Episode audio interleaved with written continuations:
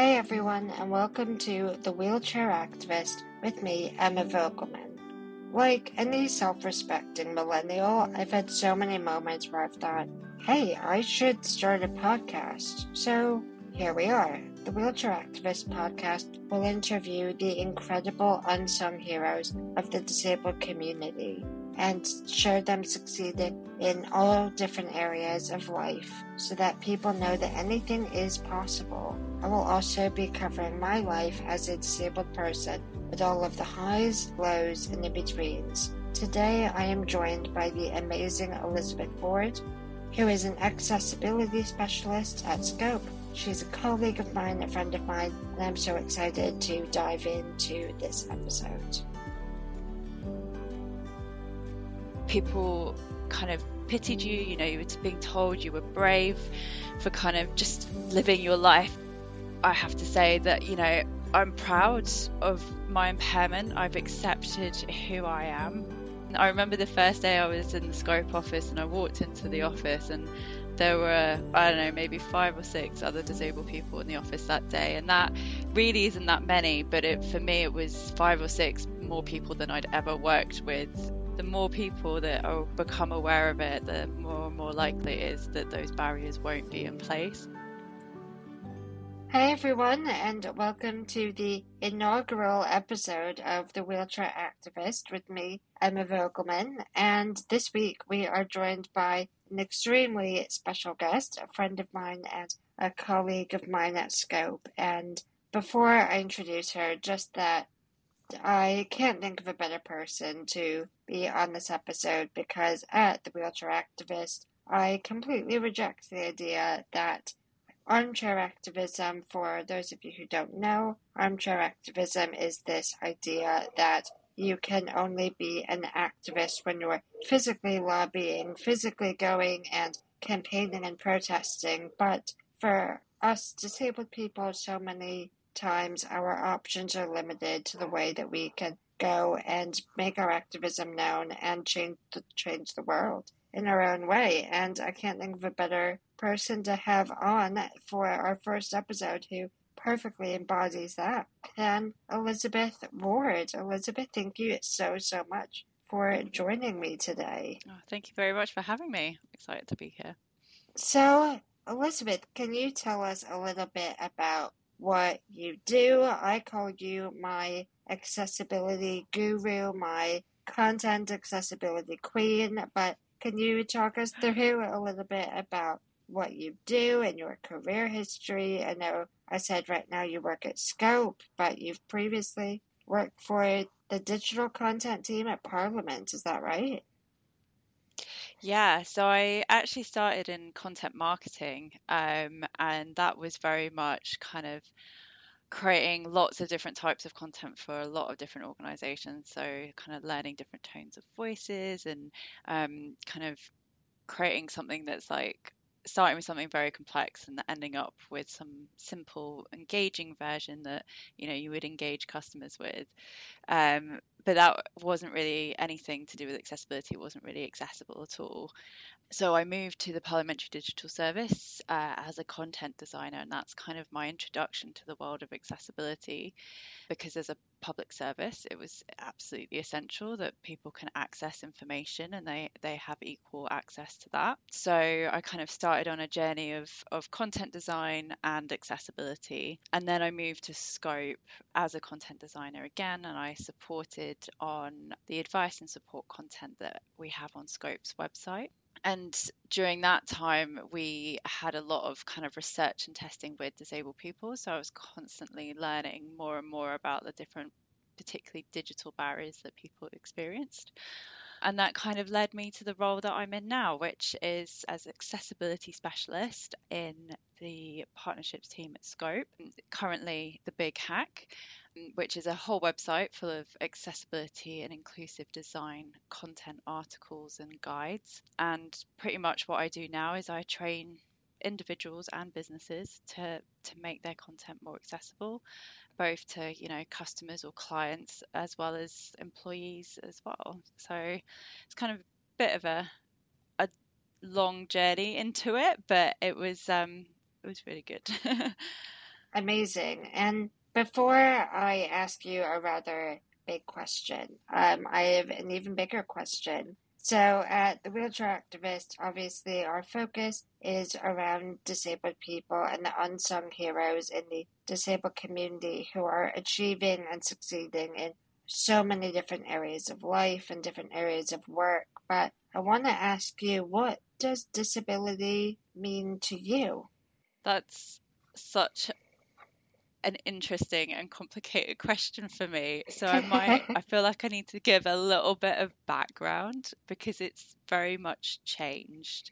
Please. Um so I I think I joined Scope about four years ago. So everything before Scope for me, what disability meant to me was very negative.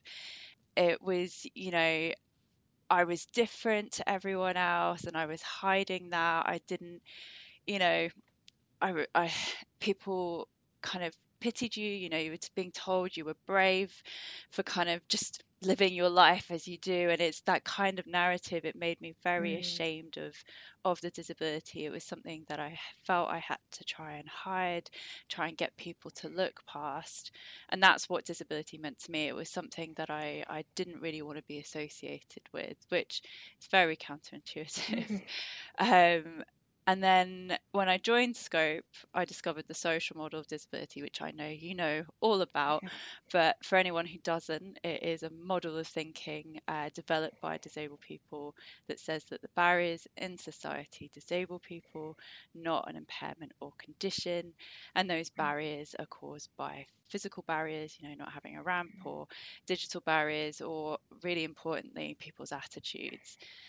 And that for me is the biggest change that I've had and what I thought disability was completely got flipped on its head. And what it means to me now is very, very different. Um, and I have to say that, you know, I'm proud of my impairment. I've accepted who I am. Um, disability to me is now a social construct. It's it's something that society mm. has the ability to take away. Um, and it's something that I'm fighting for that social change that's really important to me that we, we make sure that others like me don't feel that disability is uh, something that they own, but actually something that is done to them and that can be removed and and taken away. Um, so mm. it's a big question. I don't yeah. know if that actually made any sense.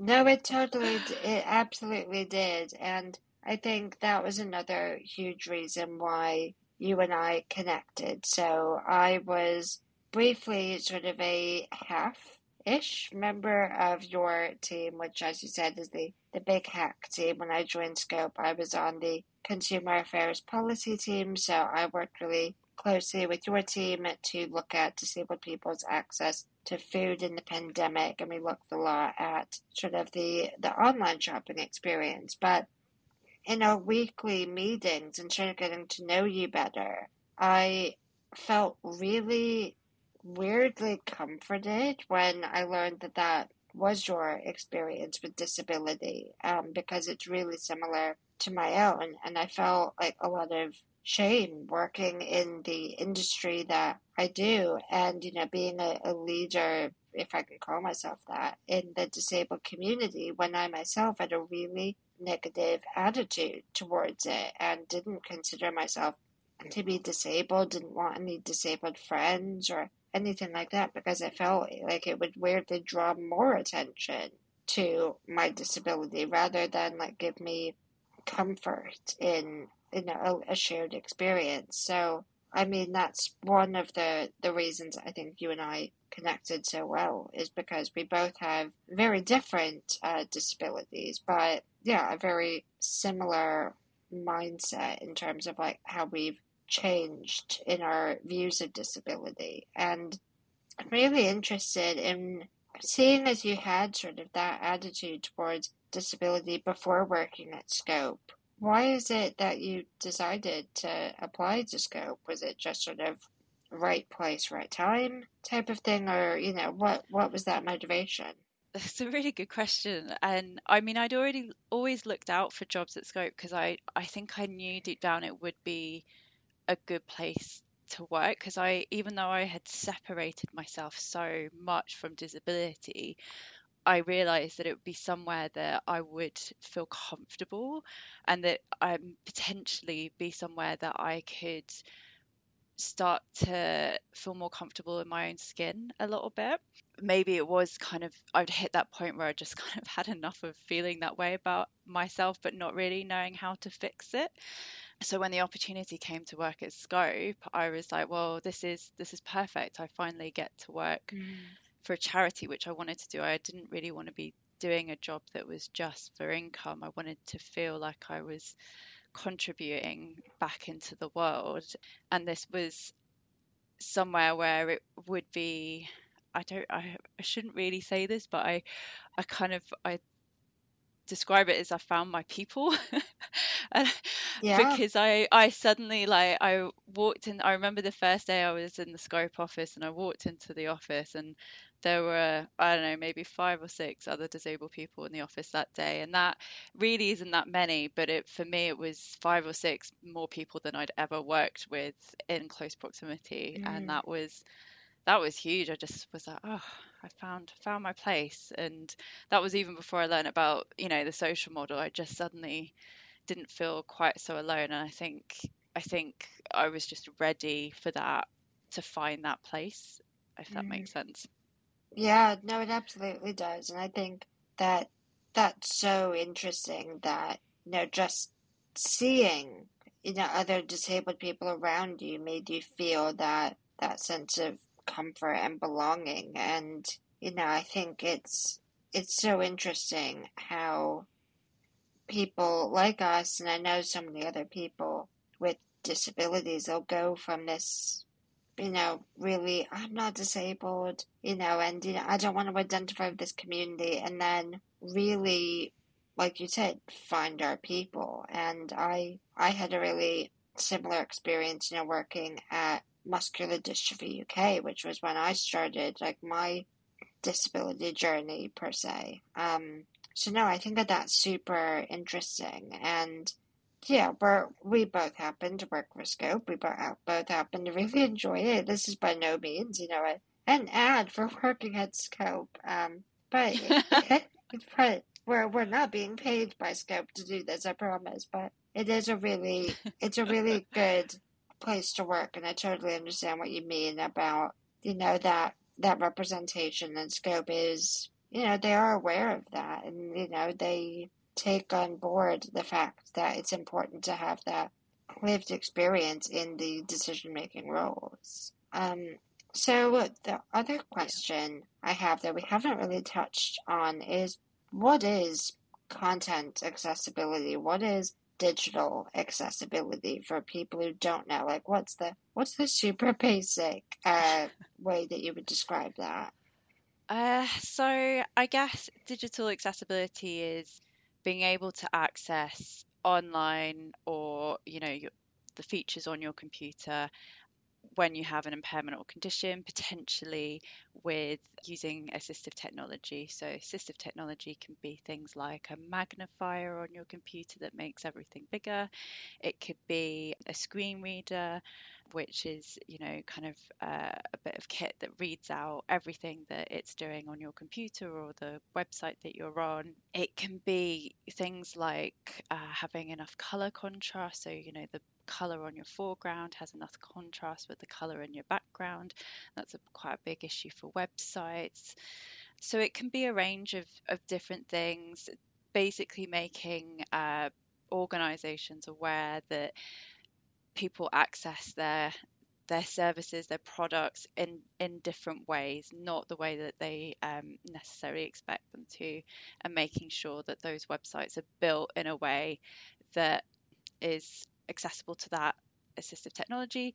In, in mm. particular, so content accessibility is kind of taking that taking away some of that technical side and, and, looking at it from access for people that often get overlooked. So, um, you know, people that need plain English uh, to be able to understand the content, to be able to take actions, and things like if you're doing a presentation at work, making sure that you're kind of saying everything that's on mm. your slides so that people who cannot see those slides, be it because of a vision impairment or because they're at the back of the room and they can't see what's on the screen, is getting access to that content. So it, it kind of ranges from a, a different different sides of it, but mm. essentially mm. it's kind of making sure that if you're accessing things differently, and that could be due to an impairment, um, but there are still, you know, temporary and situational impairments mm. that people experience that can also affect how you access content. So, an example I tend to use is trying to look at your phone in bright sunlight. That can be a situational impairment right there. So, mm. yeah, that, I guess that, that kind of covers as basic a explanation as I can do. yeah. And I think it's so helpful to for people to understand that because I know before I worked with you, it's, you know, I've lived with a disability my entire life. I've worked in disability since I left university. I think it's really easy to think that you know everything about disability and about accessibility, but I had absolutely no idea about the barriers that people with different impairments face when trying to do normal things online. And I've learned so much from your training about the way that I write and, you know, not to use too many metaphors or like illustrative language because that shuts out a whole group of people. And I think in terms of, you know, things like you said about color contrast and stuff like that, it's so important that we're not shutting people out for little design reasons. You know, it's we want as many people to engage with our content. You know, whether that's me being, you know, an independent blogger, podcaster, whatever, or a major company. And yeah, I've certainly learned so much through the training that I've done with you and sort of, you know, the um, report that I worked on with your team, which looked at disabled people's access to food in the pandemic and learning how to write that in a way that the people who I'm trying to serve can also read it and get the information from it. So yeah, I it's such an interesting world and I will say that since working with you, there are now accessibility barriers that I cannot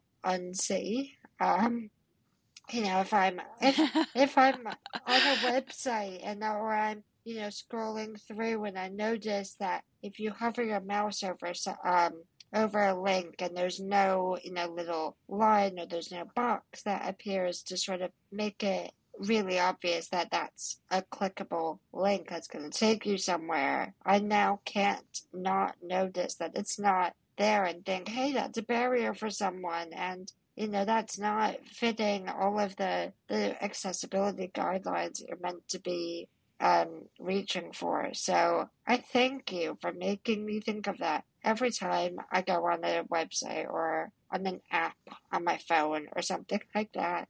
Um, so yeah, thank you. That feels so good to hear. it's one of those things. It makes me really happy to hear that because it's. Um, I think one of the biggest challenges we have is awareness mm. and actually getting people to think just like you are. And then next time you're on a website, just being like, oh my goodness, this thing isn't how it should be. And it's the more people that are become aware of it, the more and more likely it is that those barriers won't be in place. Yeah, absolutely. Um, and you know, it's it's kind of everyone from you know your emails that you're writing. It doesn't even need to be customer facing roles. It's your documents that you're writing for colleagues. It's emails. It's it kind of is everywhere. So um yeah it's getting that awareness completely. out. Completely. Yeah and it was something that was so important to me when i was building this brand the wheelchair activist was to make sure that the colors I was using were not only things that I liked, but that also met accessibility standards. And actually, before I launched the website, I had someone do an accessibility audit of it to make sure that it was as accessible as possible. Because I think, you know, if I'm going to be interviewing amazing people like you and, you know, other disabled people who I admire so much, I I need to be practicing what I'm preaching. I need to be making sure that I'm not shutting out parts of our amazing community. So yeah, I if you ever get a chance to attend training done by Elisabeth, I cannot recommend it enough because it, it's just taught me so much. But I wanted to ask you you know, we talked about your shift in your thinking towards your disability, and I'm really interested to ask you who were your role models growing up? Were they disabled people? Were they not non-disabled people? Yeah, who who were they? So I I was thinking about this, and I don't I don't think I really had many role models. There were there wasn't anyone that looked like me out in in the world in public eye let's say. Um mm. you know so there was no amputees that i could really um or even widely more widely the disability community that i felt that i could look up to that were role models for me. I think that the only amputee that was really around when i was growing up was jeremy beadle i think. And yeah, and most amputees always wore prosthetics, which again wasn't mm-hmm. really uh, representative of myself. Um, prosthetics have always, I've always found them more disabling than mm. helpful. Mm. Um, and obviously that is changing now as we're seeing more and more amputees, particularly in uh, through Paralympics and and such, um, kind of out there in the mm. world as role models. So I. I didn't really have anyone that was specific. I think looking back, my mother was a bit of a role model, and it's a bit of a cliche, but mm. she was very strong, very resilient, and really independent. She never really needed anyone to do anything for her. She would just get on with doing it. She'd find ways of of doing it on her own, and she did, you know, quite a lot of stuff on her own in kind of raising us, particularly with the challenges that I had, um, kind of taking me to all sorts of places with prosthetics. Mm. Um, I saying that prosthetics didn't help, but I had many, many attempts to find one that would help.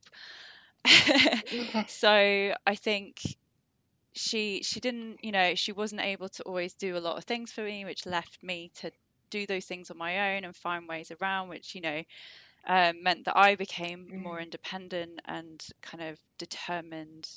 Um, and that's particularly fed into how I am as an adult. Um, that kind of determination to just like get on and find a way way around. Mm. So yeah. even though I, I, if you'd asked me as a kid, I wouldn't have said that my mother was a role model. But looking back, I think mm. she really did set a um, a good example for me when it came to kind of overcoming the barriers that I was I was having. So yeah, I unfortunately I don't have anyone else, mm-hmm. but no, yeah, but, yeah. I think that's that sort of speaks volumes in itself, though, because I mean, I have to admit, you know, when I was drafting that question to ask you, and I'll be asking other guests that question, I sort of was thinking, how would I answer it myself? And I completely agree. You know, I didn't have people who looked like me as role models growing up. And I don't know if that's partly because of my reluctance to accept that I was different to my non disabled peers, or if it was also that, you know, there weren't that many electric wheelchair users who were going out kicking ass and, you know, whatever it is that they chose to do. So I didn't have that either. And that's one thing I'm really hoping is changing, and that was a huge motivation behind doing this project was, you know, not necessarily that this podcast is targeted at young people because if it was, I probably shouldn't say things like kicking ass. Um,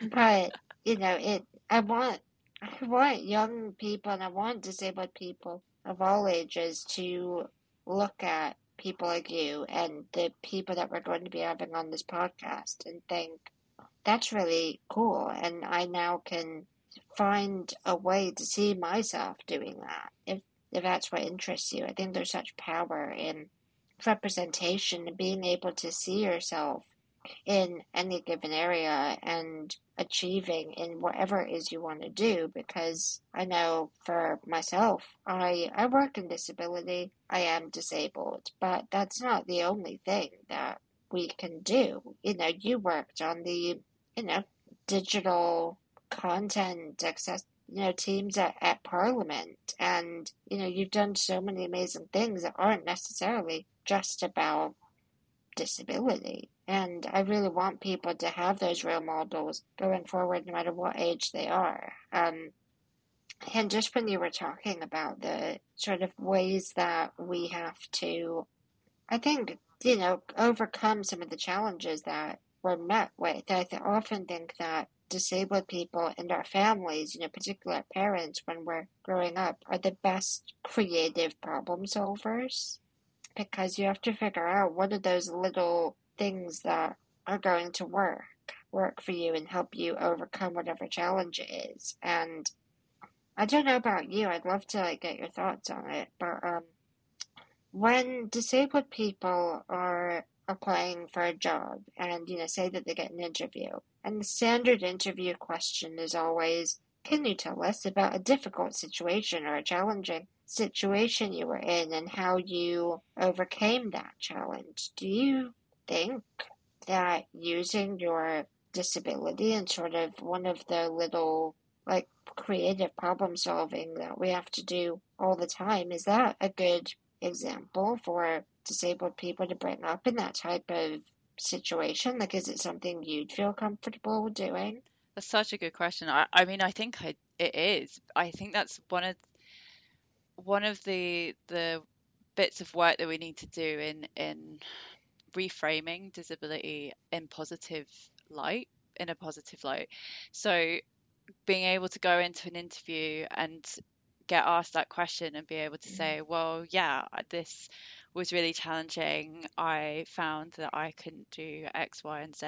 And, you know, it seemed impossible. But then when I creatively came up with the solution and, you know, and you're able to detail all the different ways, it mm. just shows that having a disabled person as part of your team is such a massive, massive asset because of the challenges that you're presented with and the amount of problem solving that you have to go through to be able to mm. you know kind of make the world around you work for you um, and in an ideal world we wouldn't we wouldn't have to do that because everything would be designed inclusively yeah. um, but you know in the way that it is now we have mad skills when it comes to that and i think employers yeah. definitely should be you know wanting those kind of answers from us and and um, be using that skill set. Um, I don't know whether whether some organisations are quite there yet, which is really depressing. But um, mm. I think the more that we are kind of not silent about it and kind of start bringing that forward, we can mm. we can maybe start to change their mindsets and actually put those kind of situations that we've been through into a more positive light. If that makes sense. Yeah, yeah, absolutely. It it made me think um, of a, a previous role that I was in, looking at disabled employment, and I was really lucky. I got to um, speak to this employer who worked at a huge, you know, international charity. And before that, she had worked at Google. And Google at one point did this scheme where they were hiring veterans, you know, from their armed forces to, to do roles. And they, she, uh, my contact said that she was doing an interview with the veteran and, you know, had the standard interview question Can you tell us about a time that you were in a stressful situation and what you did? And his example was literally, Well, you know, I was in Afghanistan once and I was defusing a bomb. And the recruiter just got totally blown away by that answer because, I mean, first of all, can you think of a more stressful situation? But it just so wasn't the yeah, like it just it absolutely wasn't the example that she thought she was going to get. I think people are so quick to use a workplace example. I mean, not that that wasn't his workplace, but you know, it's not an office, and it's not you know, oh, we had this deadline and we had to get this report out really quick. It was using a super unique lived experience that I think perfectly showed an ability to deal with the stressful situation. And it just really changed this one recruiter's perspective around using lived experiences in interviews and, you know, to show that to, you know, potential employers. And I agree with you that sometimes that's going to be met with, you know, people being really impressed and realizing the value of that. And then sometimes it's going to be a less comfortable example because people don't always know how to respond to disability, let alone, you know, a really specific challenge that we've had to overcome. So I think between all of us, you know, doing everything that we're doing, we're eventually going to get there. So, you know, we'll we'll see and we'll just keep using experiences like that um, in those types of situations and not making light of them, not thinking that they're not something truly amazing because they are. They require a lot of thinking. They require a lot of, you know, adaptability, which is so important. Um, so I wanted to ask you, what is something that you are most proud of? And that could be personally or professionally. So I would love to say something professionally, but it it's just not true.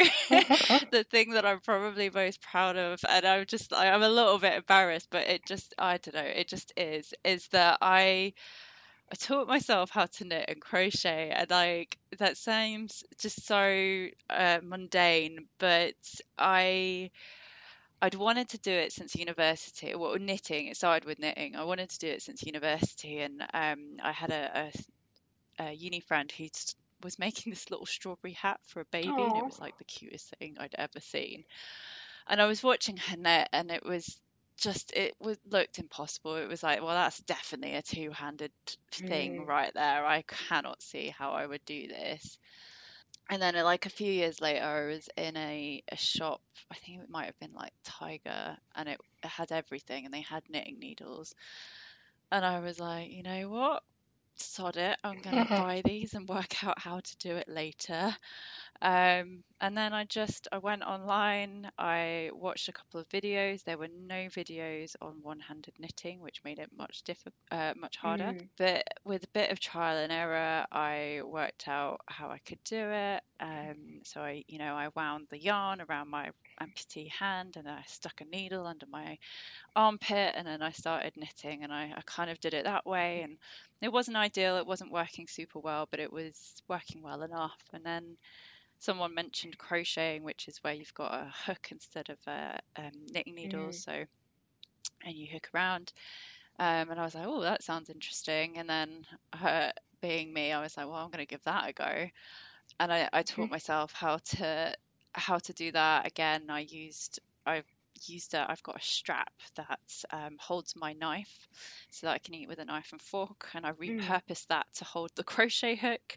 Nice. And Yes.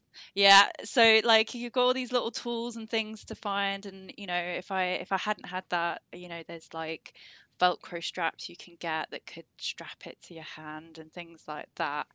Um and I just I keep the thing with it is I just keep learning more ways to make it easier or, or do it differently. So mm. um when I learned how to crochet, it meant that I got better control with holding the yarn, and then I discovered I could knit with the yarn in my left hand, not wrapped around my amputee arm, which meant it actually just flowed a lot better and it was just an easier knitting thing. Mm. And then I've mm. just discovered something called Portuguese knitting, which makes it again even easier. And um, I, there's circular knitting needles, which again I was like, well, that's impossible. That's definitely you need two hands to hold both of them. And then I was like, I've had enough of this. I'm gonna find a way. so I bought some over Christmas, and I'm currently working out a way how to use a circular knitting needles. So yeah, I guess it's that coming back to that like personal determination, which I am very proud of. I, it mm. it goes through my, all of my work in a professional environment is just my like constant determination. I will not give up on stuff. I just keep pushing through until I can solve a problem.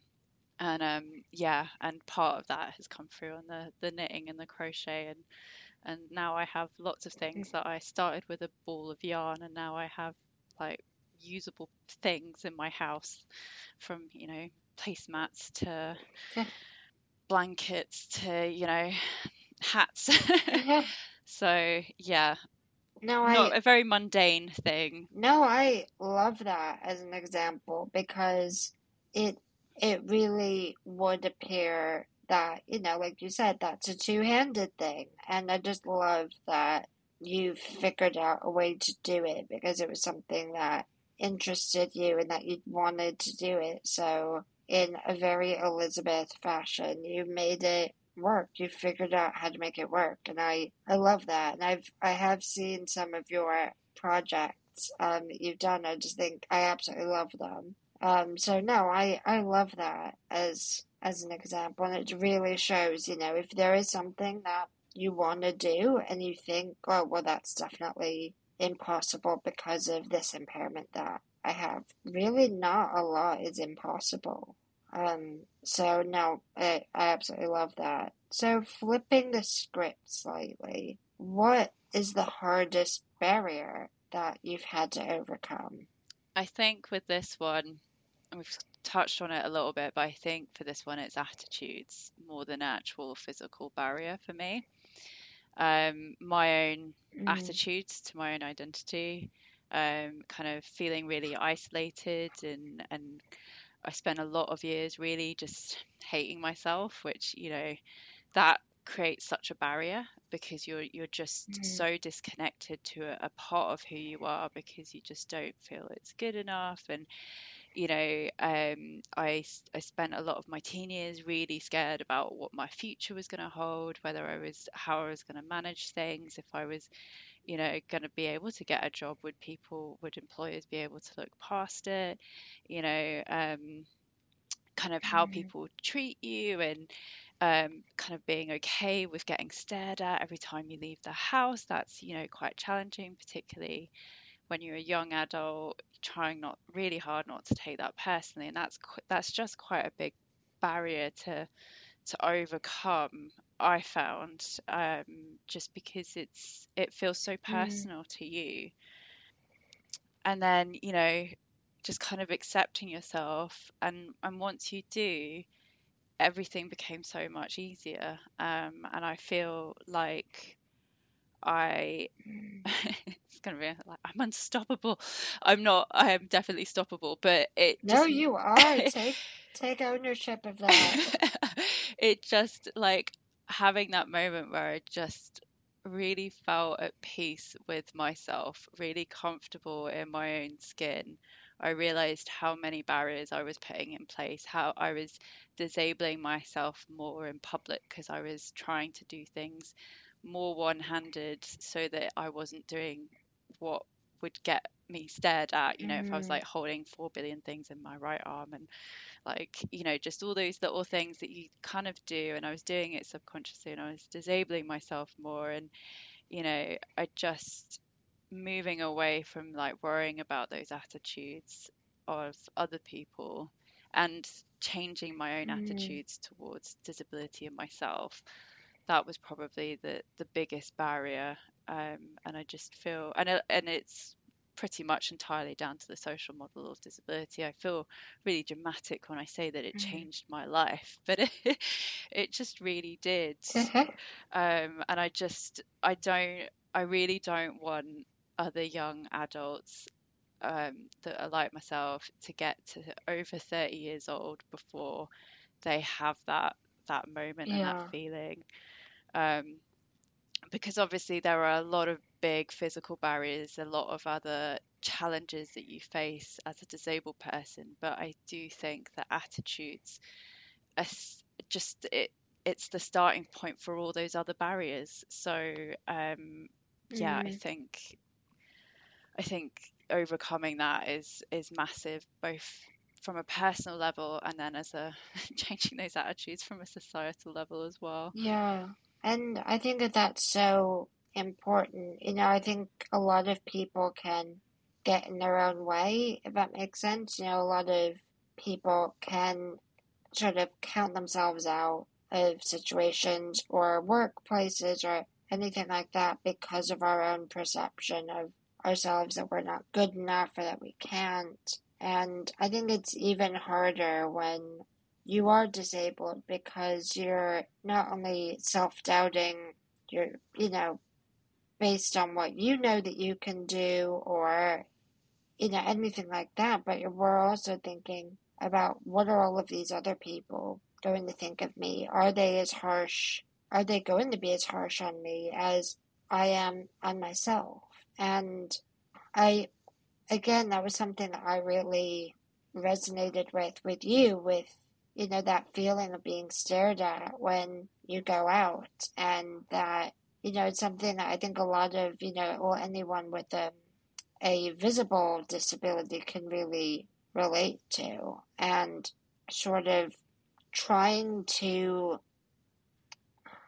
I want to say, I don't want to say overcome your disability, but trying to, in my, so I recently wrote a blog post um, about my sort of internalized feelings towards assistive technology. And this is something I actually owe a good bit to you in my change of attitudes towards assistive tech because for so long I really resisted the idea of using a dictation software. Um, you know, I have a muscle wasting condition. I type all day, every day for a job, and those two things are really damn hard when you put them together. And I never wanted to use any type of software where I could just speak to the computer and it would type it for me because I thought that it was like letting my disability win and that I I should be tougher, I should be better, you know, I I shouldn't give in to it. Um,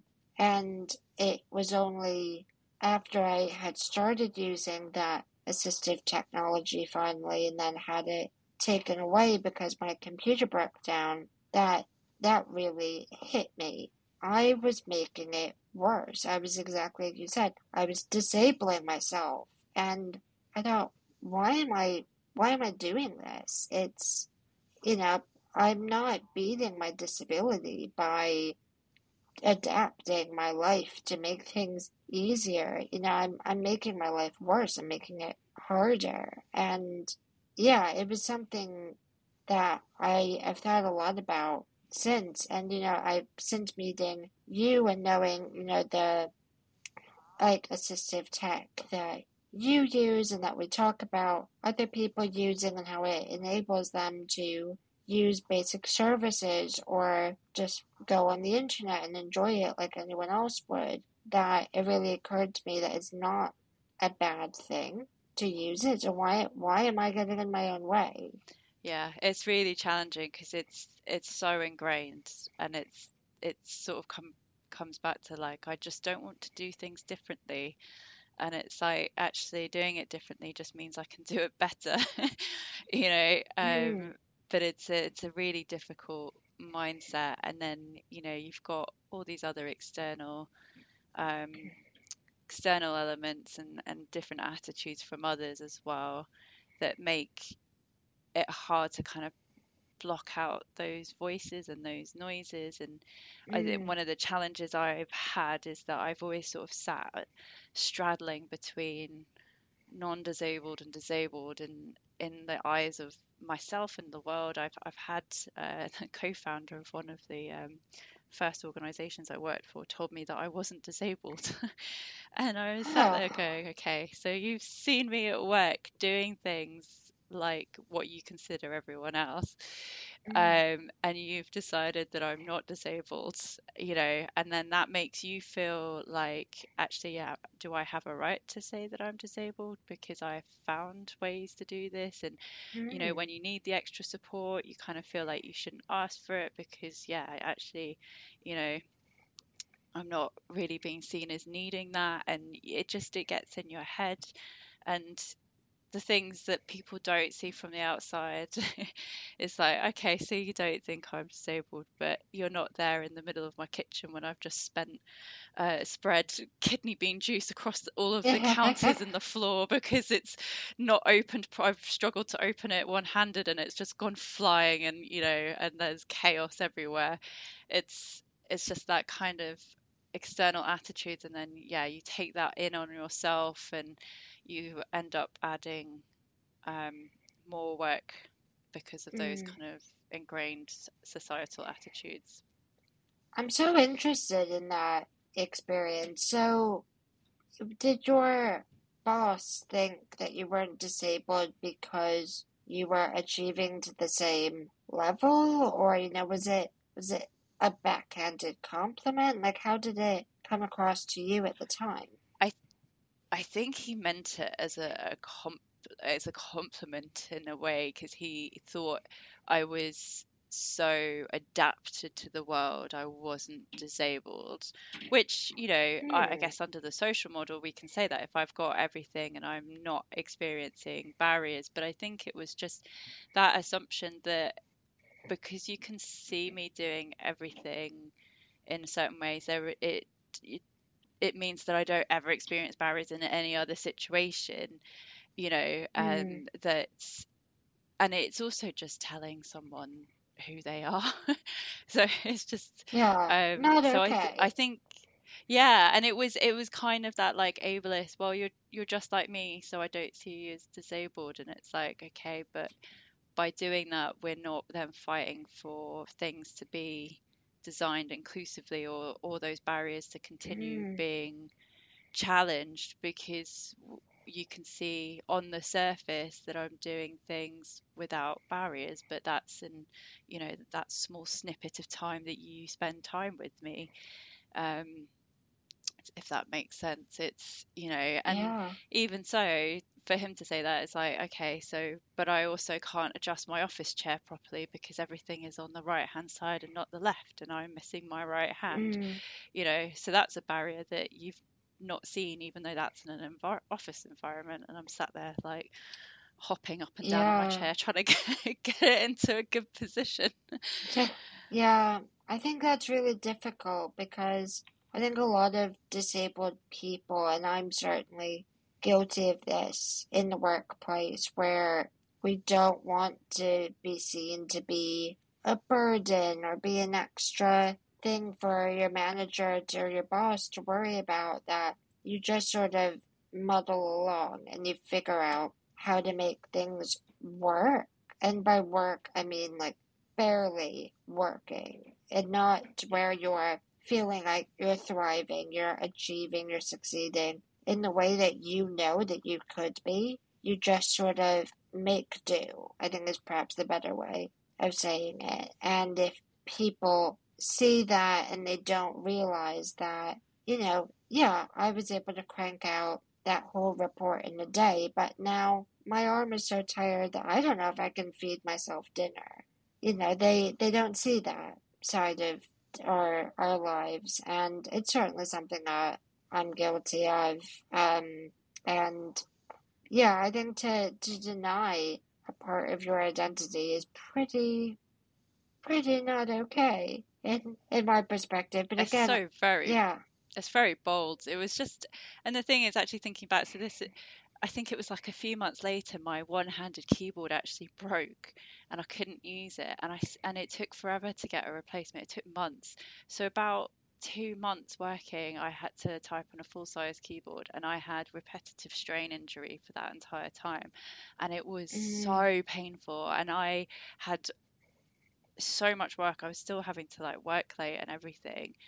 And um, I, as you say, like you just you just push you you get by and you push through, but it's damaging to you. Mm. To you know, I spent a lot of time just taking painkillers because I was, you know, and to sort yeah. of think back to like, well, you saw me non-disabled because I had a working keyboard, but as soon as that keyboard was broken, I became, you know, yeah, very very disabled, and uh, at you know, uh, at the cost of of my quality of life to continue working so that you continued as an organization not to see me as disabled um, and you know Yeah. not as valuable as other employees because I was working slower and struggling so I I kind of didn't but yeah And I think that that's really something as well that I really want others to take away from this episode and from experiences like yours and mine that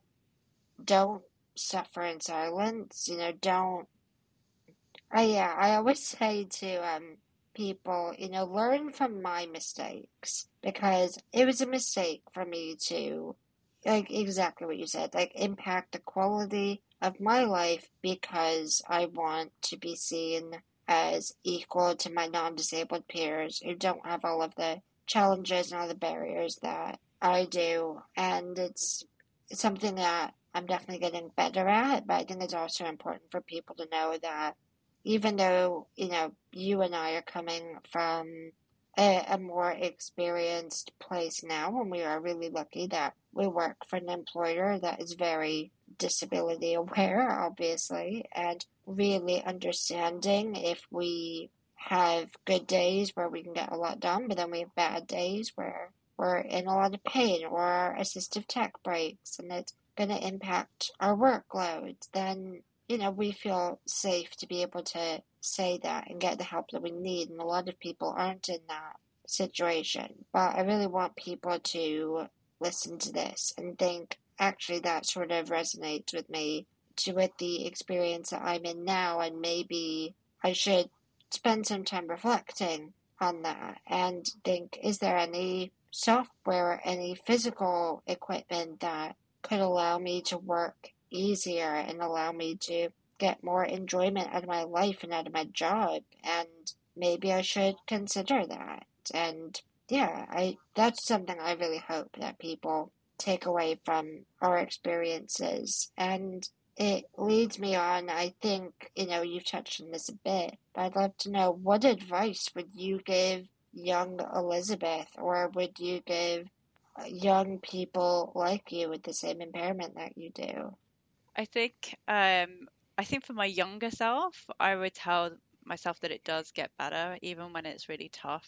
It always gets better. Things do improve. That was something I really struggled with. I just always thought it was going to be difficult, and it is difficult, and there are hard times. Um, I, you know, I have chronic migraines now, and I go through very much a sort of high and low with managing that pain and you know I, at my lowest i have to keep reminding myself it's you know this isn't forever. It will get better because it doesn't always feel that way. Um, and i think holding on to mm. that hope and knowledge that it will improve is is really important especially when you're a young person because it can feel very negative and very difficult. Um, i think as well i would say that being different is not a negative. Um, there is so much you can offer by being different. There's so many different skills and different mindsets and points of view that are so valued and are that really needed in in the world and in society that benefit society. We have a place in this world and we we shouldn't be quiet and we shouldn't kind of be afraid to stand up and push back when things aren't right um, and that our voices do mm. really matter, our opinions and viewpoints matter, and that's something that I I've only really in in the last few years being at Scope feel that I have the confidence to be able to say that. I never really felt that I had a voice in Mm. society, mm. and I think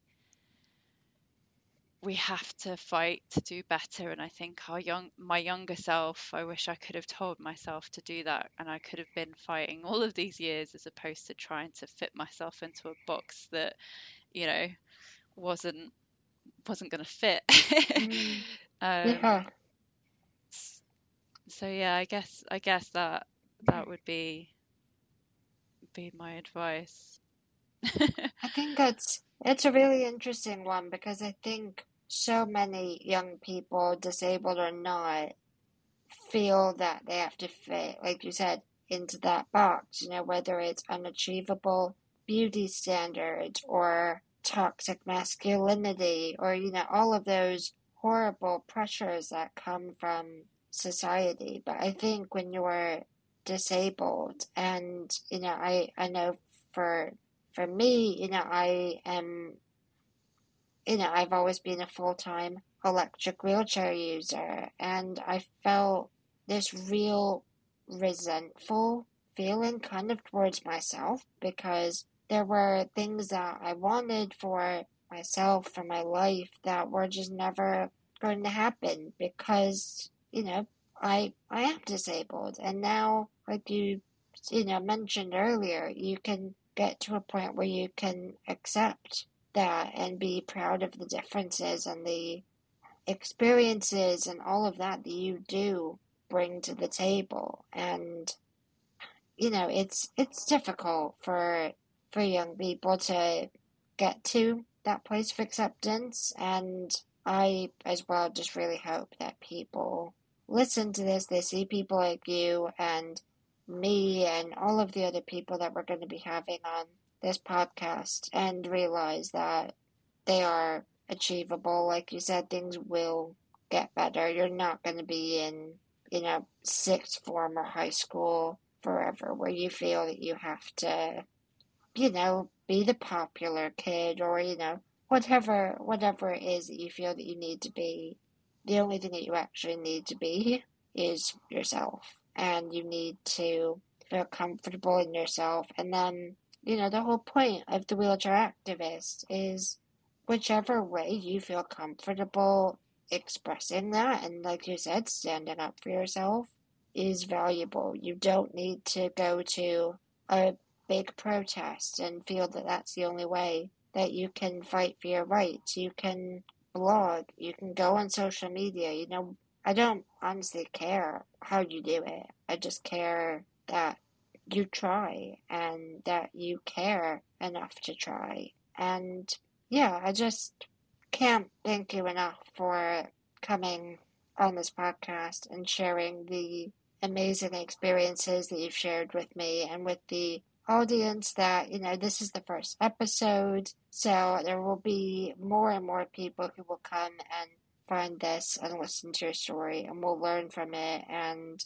yeah, just thank you so much, Elisabeth, for joining me today. Thank you for inviting me. I'm really, really excited to to see all the following podcasts. I say see, listen to all the following podcasts, um, and all the the wonderful people that you're going to be ta- chatting to, and hearing all the different perspectives.